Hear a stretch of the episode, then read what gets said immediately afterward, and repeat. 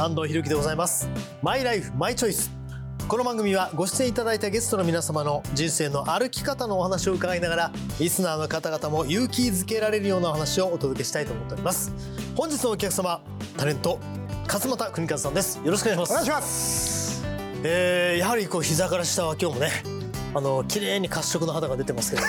これはもう一生ですね。一生というか、はい。寒いんですよ。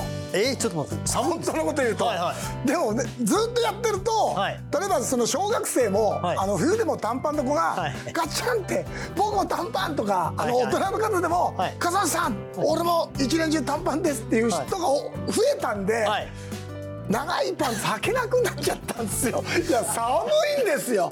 だって冬の北海道ロケもはい。スタイリストが短パン用意するんで。僕もあの一回も見たことないですからね。そうですね。膝下隠れてるのは。そのやっぱ冬の北海道で短パンはね、もう。立ちくらみするんですよね。そうね。あのお察しします。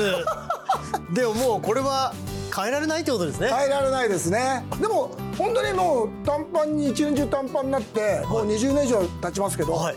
一回も風邪ひかなくなりました。それすごいやっぱですねねだから世の中免疫力免疫力ってはい。騒ぎ立てるじゃないですか、はい。もう自然とつくんですね。いやーもうそのあたりも今日はいろいろお話を伺いたいと思っております。よろしくお願いいたします。お願いします。マイライフマイチョイス。本日のお客様かっちゃんこと勝俣邦和さんにお話を伺います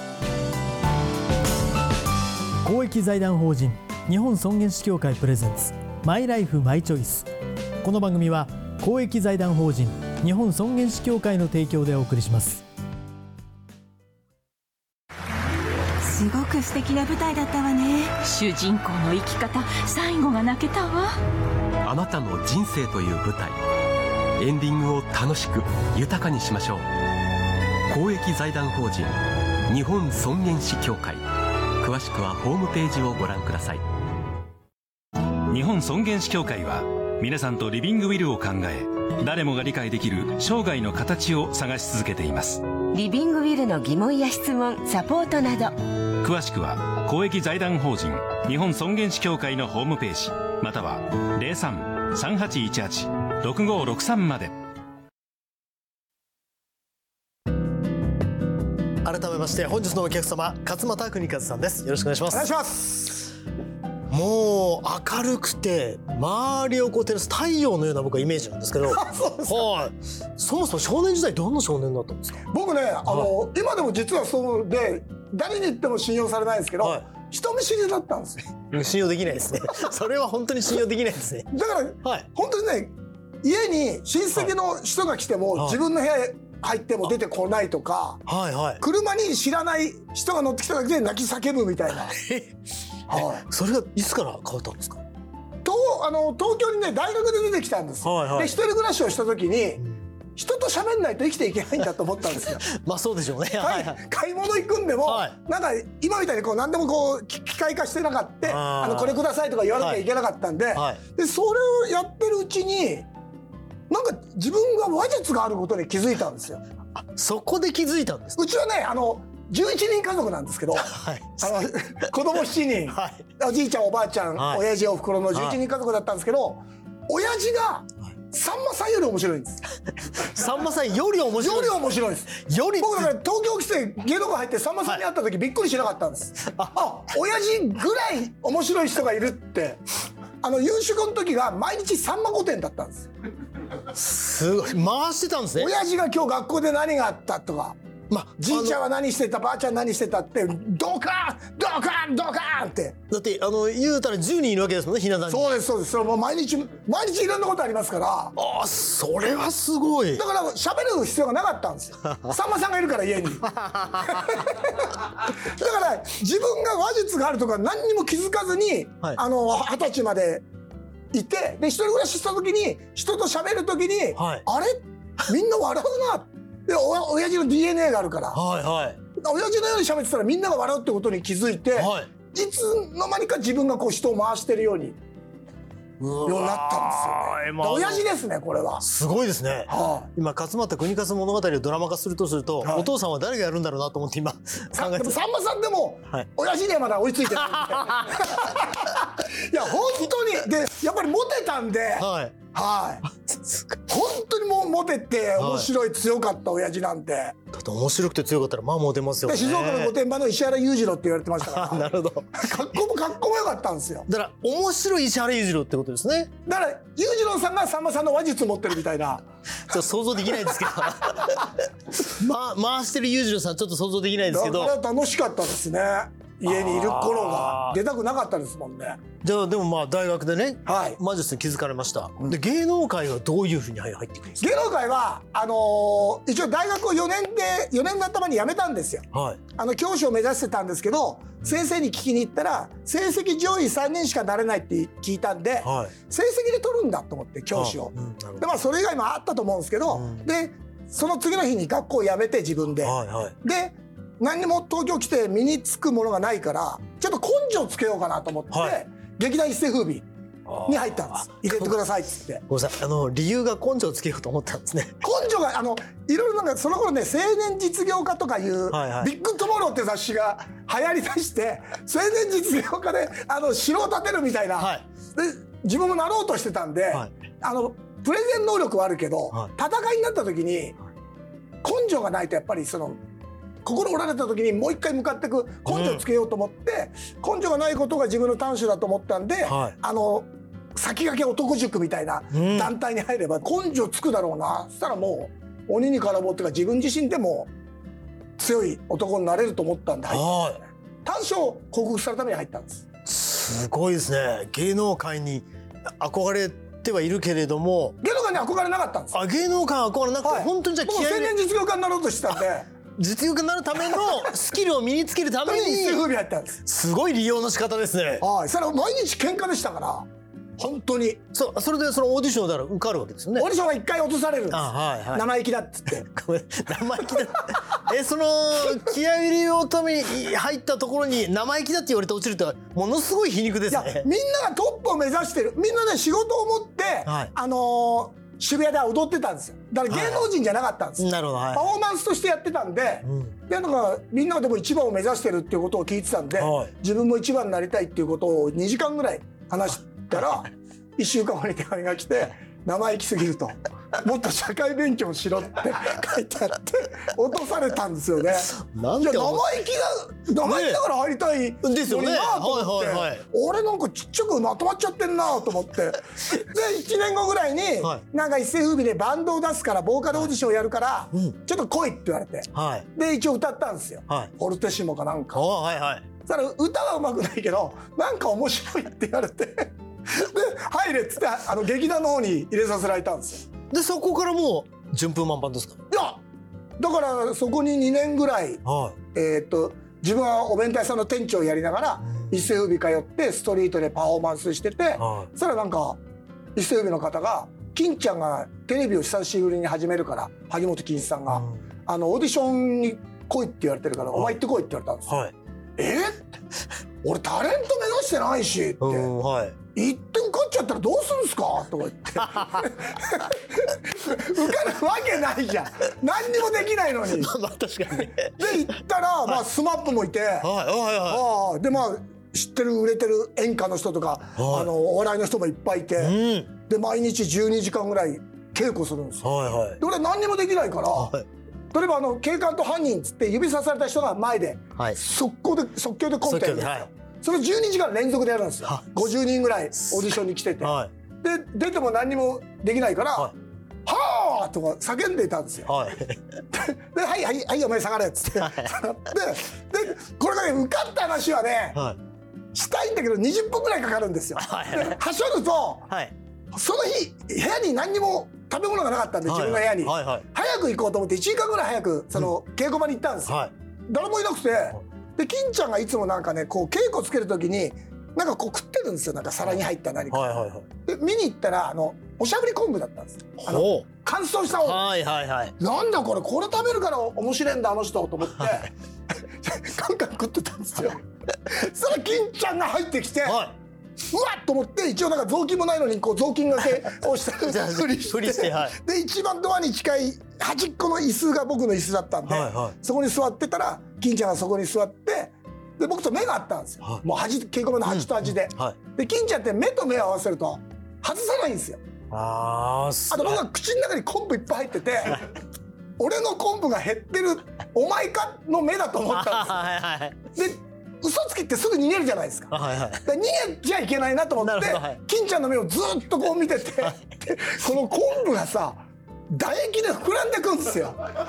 そそれを奥歯で噛みながら飲み込んでて飲み込んでてでも絶対こう目は離さない、はい。嘘つきは目をずらす逃げるから、はい。それがね20分ぐらい続いた、はい。でスタッフが入ってきてスタッフと話し始めたから僕はトイレ行って水飲んで飲み込んで、はい。そこから1週間後レギュラーを発表するって言った時に、はい。まあ SMAP の草薙剛とかがやってて、うんで最後に金ちゃんが「勝俣!」って言ったんですよ、はいはい。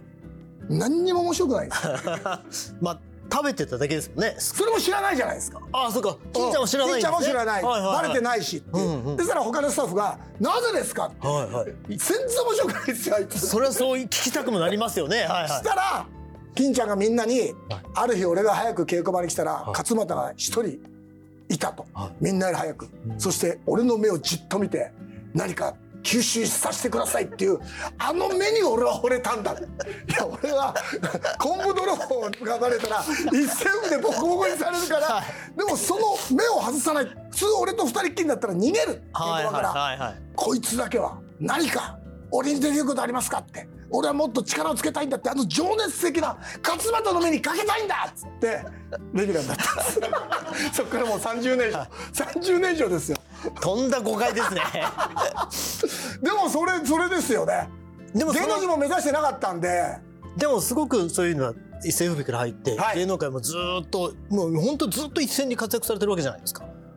勝間さん自身も。あみんなそう言ってくれますね。でも、はい。アイドル解散した時に実は解散した後1年間ぐらいはい。本当に仕事なかったんですよ。月1ぐらいしか。え？そんな時代あったんですか、うん。でチャチャが解散した後ですか？そうアイドルを辞めた時、はいはいよくだから「あの人は今」みたいな番組あるじゃないですか、はいはい。アイドルの人が今何やってんだっつって、うん。うんはい。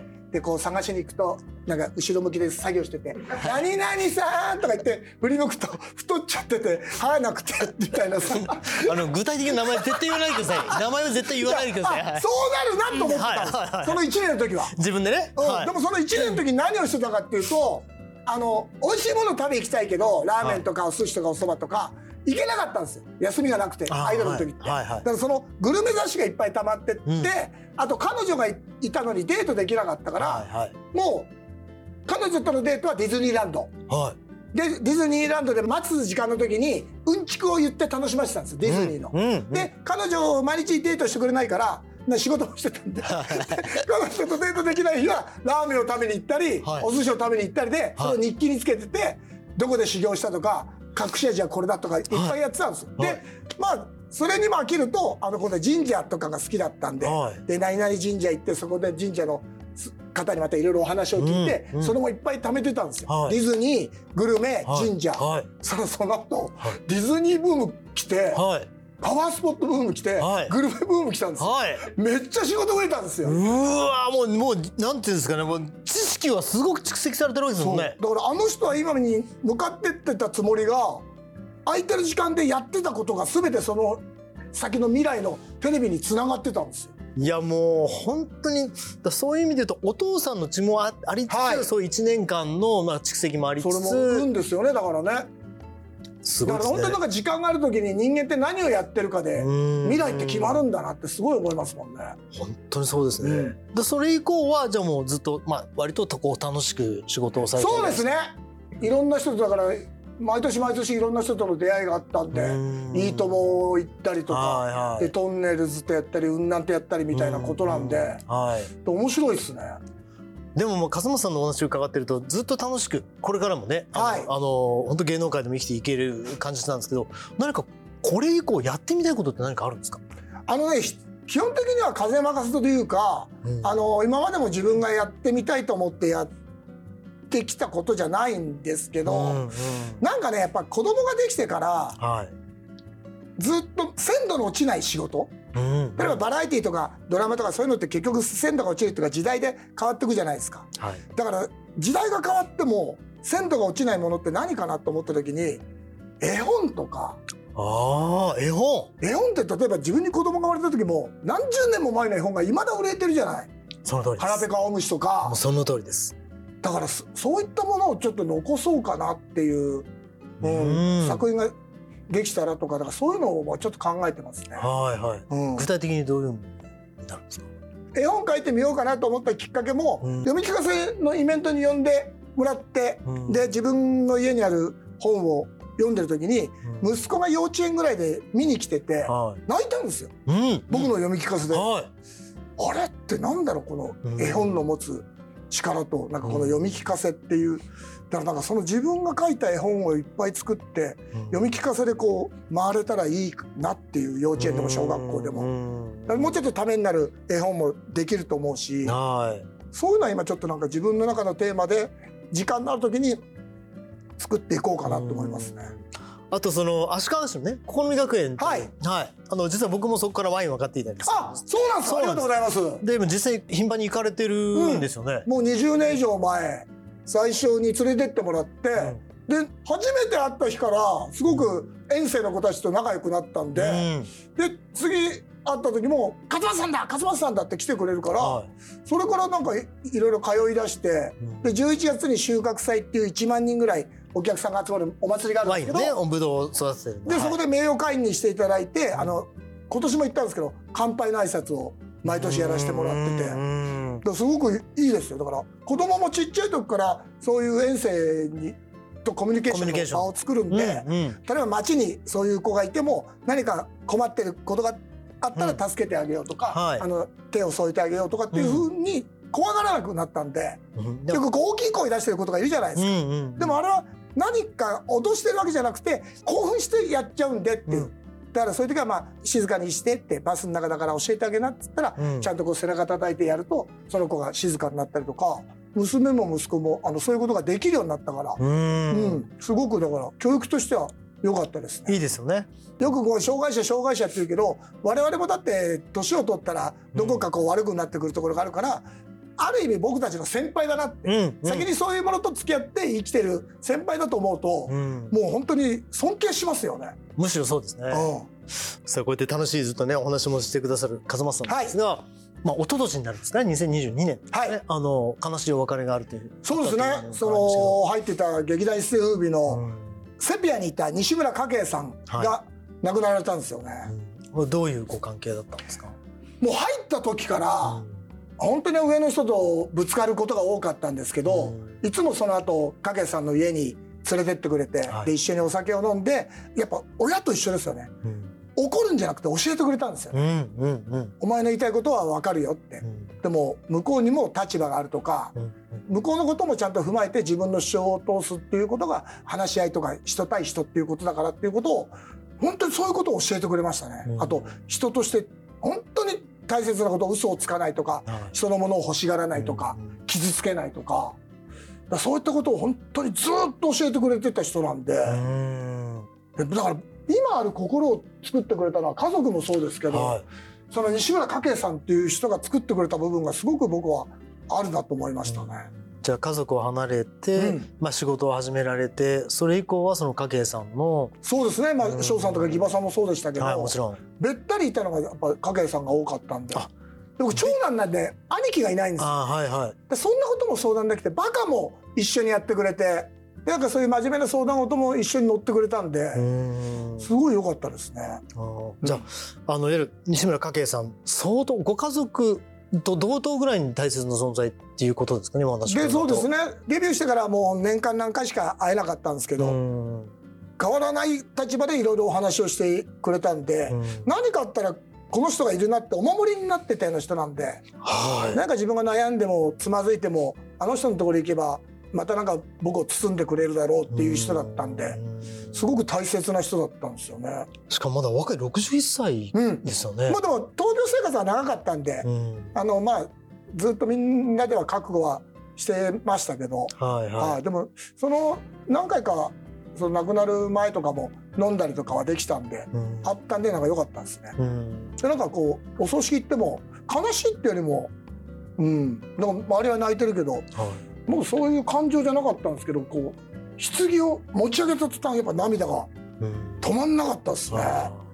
でもなんか悲しいっていう涙じゃなくてなんかありがとうございましたっていうあなたからなんか教えていただいたことはすごく大切にこれからも生きていきますっていうなんかすごくいい涙だったんで。はあいい涙。そう。うん。全然悲しくなかったんですけど涙が止まんないってあるんだなって。初めてでしたねああいう涙。は。うん。その後のなんか喪失感で喪失感っていうか逆にエネルギーになりましたね。もうあの人はいないんだって。うんうん。だから自分がもうちょっと強くならなきゃいけないしでもマインドの中には生きてるんではい。何かあったらそこでお話をすればいいなって。うんそれなんかいい答えをくれるんじゃないかなっていうのはだからすごく亡くなってからの方から心に強く存在するようになりましたね。うんじゃあもう勝松さんになんかこういうこと伺うのがなんか変な感じがするんですけど、ただ勝松さん自身の、まあ、人生のフィナーレといいますか、うん、旅立ちっていうのはなんかイメージっていうのはありますか？まあねあのよく最後に何食べますかとかあるじゃないですか。はい僕はあの嫁さんが恋人時代に作ってくれたカレーが美味しくて、うん。あと娘がフレンチトーストが作るのがうまくて、はいはい。息子がオムレツ作るのがうまいんで、うん。それを食ってフィナーレを迎えられたらいいなって。うん。うん。だからまあ家族がいてくれればいいかな、うん。ご家族ですね。だって会いたいって願っても会えないもんだし家族って、はいはい。結婚できるとも思ってなかったしうん。子供と出会えるとも思ってなかったんで一番のその人生の驚きは先輩とか友達もあるけど家族なんで。うん。なんかあの人たちが笑って送ってくれたら最高のフィナーレになるかなっていう。泣くんじゃなくてパパって「パパと行って楽しかったよ」とか。うん「出会ってよかった」っていう笑顔で送り出してくれたら一番いい自分のフィナーレになるかなと思いますね。でも確実にそういうまあそうなる気がすると言ったら語弊がありますがそうなる気がしますね。勝松さんを送る時にみんながそこの瞬間まで笑顔にする気がしますそれはありがたいですけどね。えー本当にですね今日いろんな話を伺いました。本当あそうだ。これだけ言っておこうかな。YouTube はい。はい。勝俣ガッチャンネル。はい。これは結構楽しくやられてますよね。そうですね、はい。なんかあの多くの人が見ていただいて。はいあの街歩いてても見てますよって言われるんで、はいはい。もっとちゃんとやろうと思いますね。本当に喧嘩誰が強いんだとか、はい。そんなことばっかり言ってるかいらやそれが僕は好きなんですけどそね。そのままでいてほしいっていうところもありますけど、はいだから本当ねもうどっかで工業一発打ちたいんですよね。それを工業打ちたいってことですか。工業打ちたい。本当の男祭りみたいな。まだまだ野望は尽きないようでございます、えー今日のお客様勝俣邦和さんのマイライフマイチョイスでございました。この後はあなたのマイライフマイチョイスメールや質問にお答えします。勝俣さんも最後までお付き合いください、はい。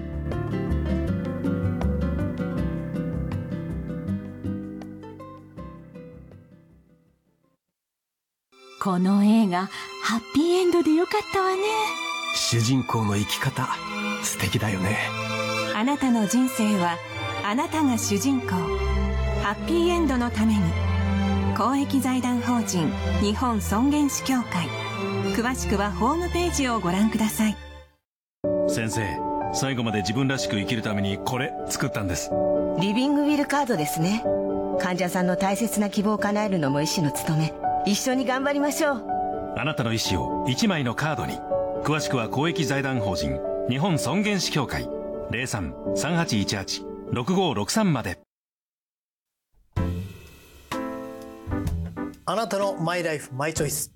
ここからは番組や尊厳死協会に届いた質問にお答えするコーナーです。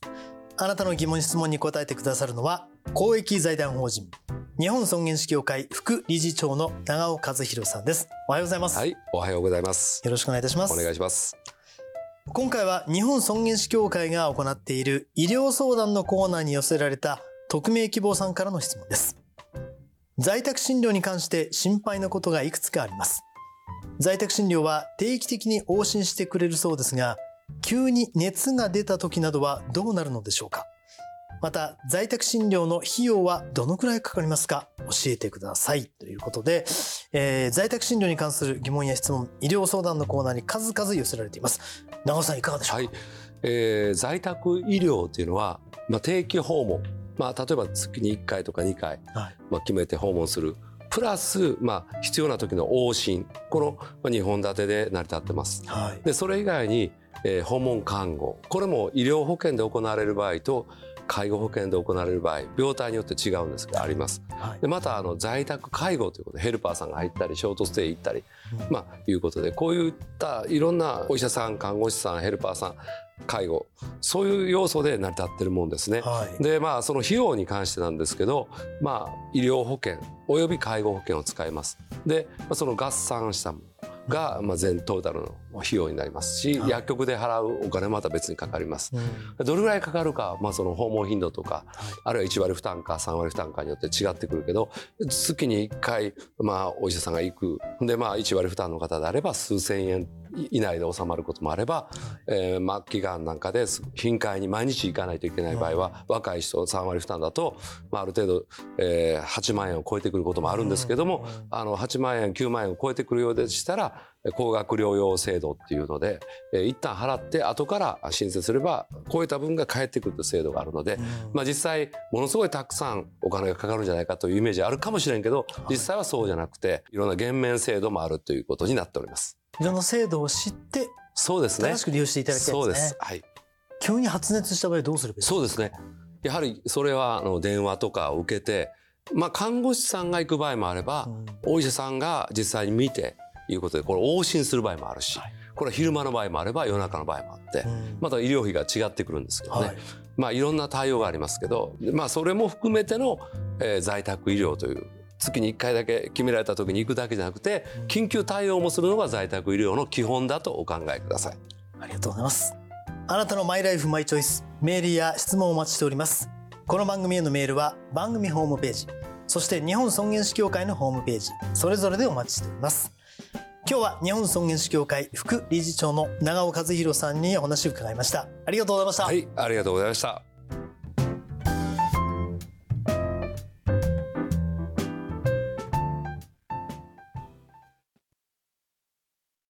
さん私たち本当に素敵な人生を過ごしてきましたね。そうだね。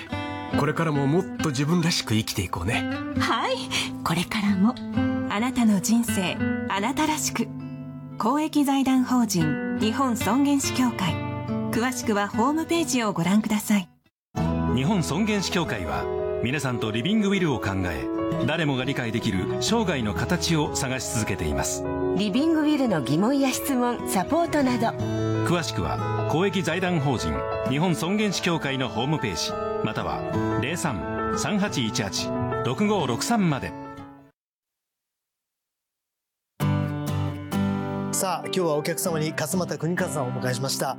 勝俣さん今日ご出演いただいていかがでしたか？いやアンディとこうやって喋るのは初めてだから、はい。楽しかったですよ。本当に楽しかったですね。は今日元気をもらいました。い。ね今度二人でレギュラーやりましょう。そうですね。もう ぜひお願いします。ぜひ皆さんお願いします。で今日は改めてありがとうございました。どうもありがとうお客様勝俣邦和さんでした。さあこの番組は YouTube でもご覧いただきます。マイライフマイチョイス日本尊厳死協会 TBS で検索してください。お相手は安藤博樹でございました。また来週お会いしましょう。さようなら。